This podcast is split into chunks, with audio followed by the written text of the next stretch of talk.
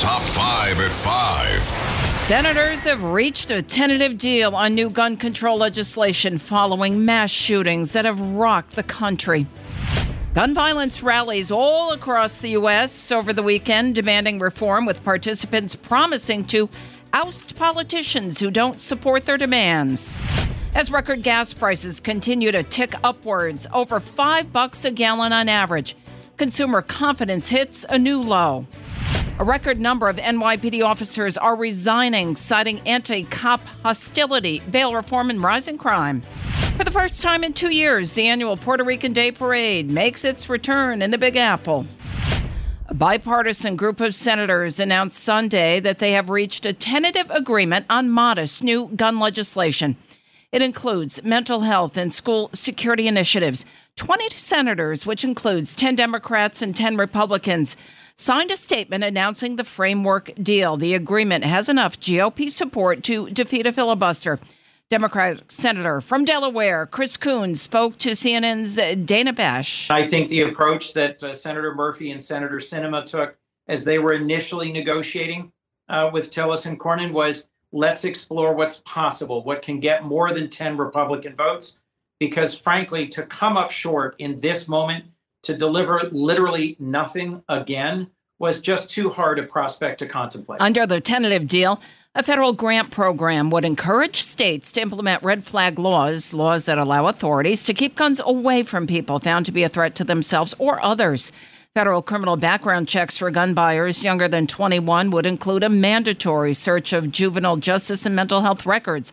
Also, other provisions would prevent gun sales to domestic violence offenders and other than spouses, closing what is often called the boyfriend loophole.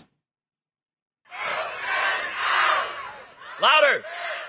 Louder! After Uvalde, after Buffalo, after Parkland, and other mass shootings over the past two decades, thousands of protesters rallied against gun violence Saturday in Washington, D.C., and in other cities across the United States. Protesters favor federal legislation to limit the use of military style weapons, vowing to fight the gun control inaction at the polls. Demonstrator Anna Biggs spoke to the New York Times. I think we're reaching a national tipping point.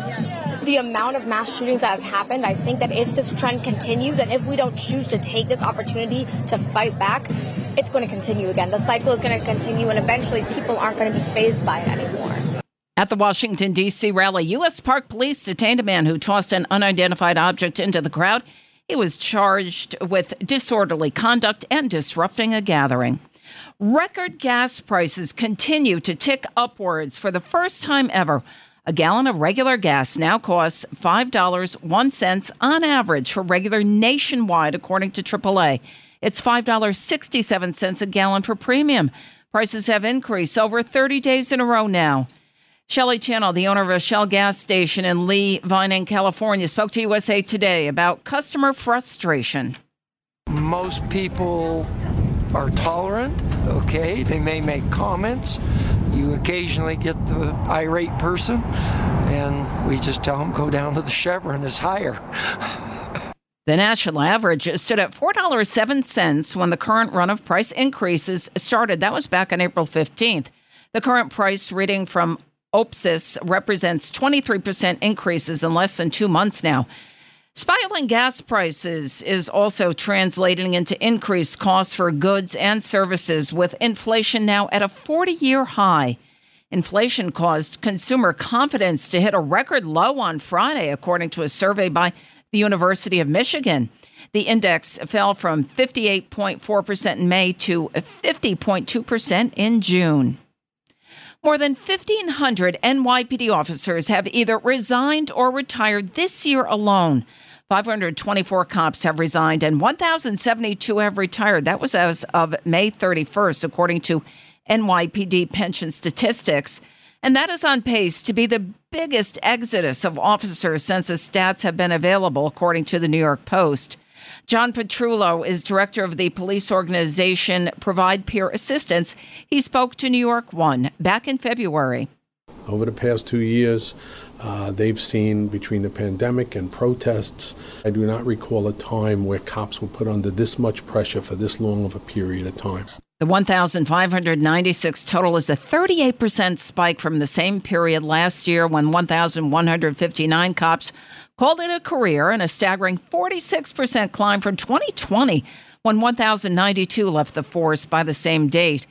Anti cop hostility, bail reform, and rising crime have fed into frustration among the NYPD's rank and file, according to one NYPD officer. That officer took a job with a Long Island Police Department after six and a half years with the New York City's finest. On the 65th annual Puerto Rican Day Parade returned to New York City's Fifth Avenue Sunday for the first time since the viral pandemic began some two years ago. Nessa Alcina, a member of the parade's board of directors, spoke to CBS 2. Everyone's happy to be able to continue to celebrate our culture, our history, our traditions, and just to be together again. And U.S. Secretary of Education Miguel Cardona served as Grand Marshal of this year's parade, the nation's largest demonstration of cultural pride stretched, stretched from 43rd Street to 79th Street. This year's parade featured a special emphasis on climate change ahead of the fifth anniversary of Hurricane Maria, which devastated Puerto Rico. It's the WABC Early News on 77 WABC. Join us today during the Jeep Celebration event. Right now, get 20% below MSRP for an average of 15178 under MSRP on the purchase of a 2023 Jeep Grand Cherokee Overland 4xE or Summit 4xE.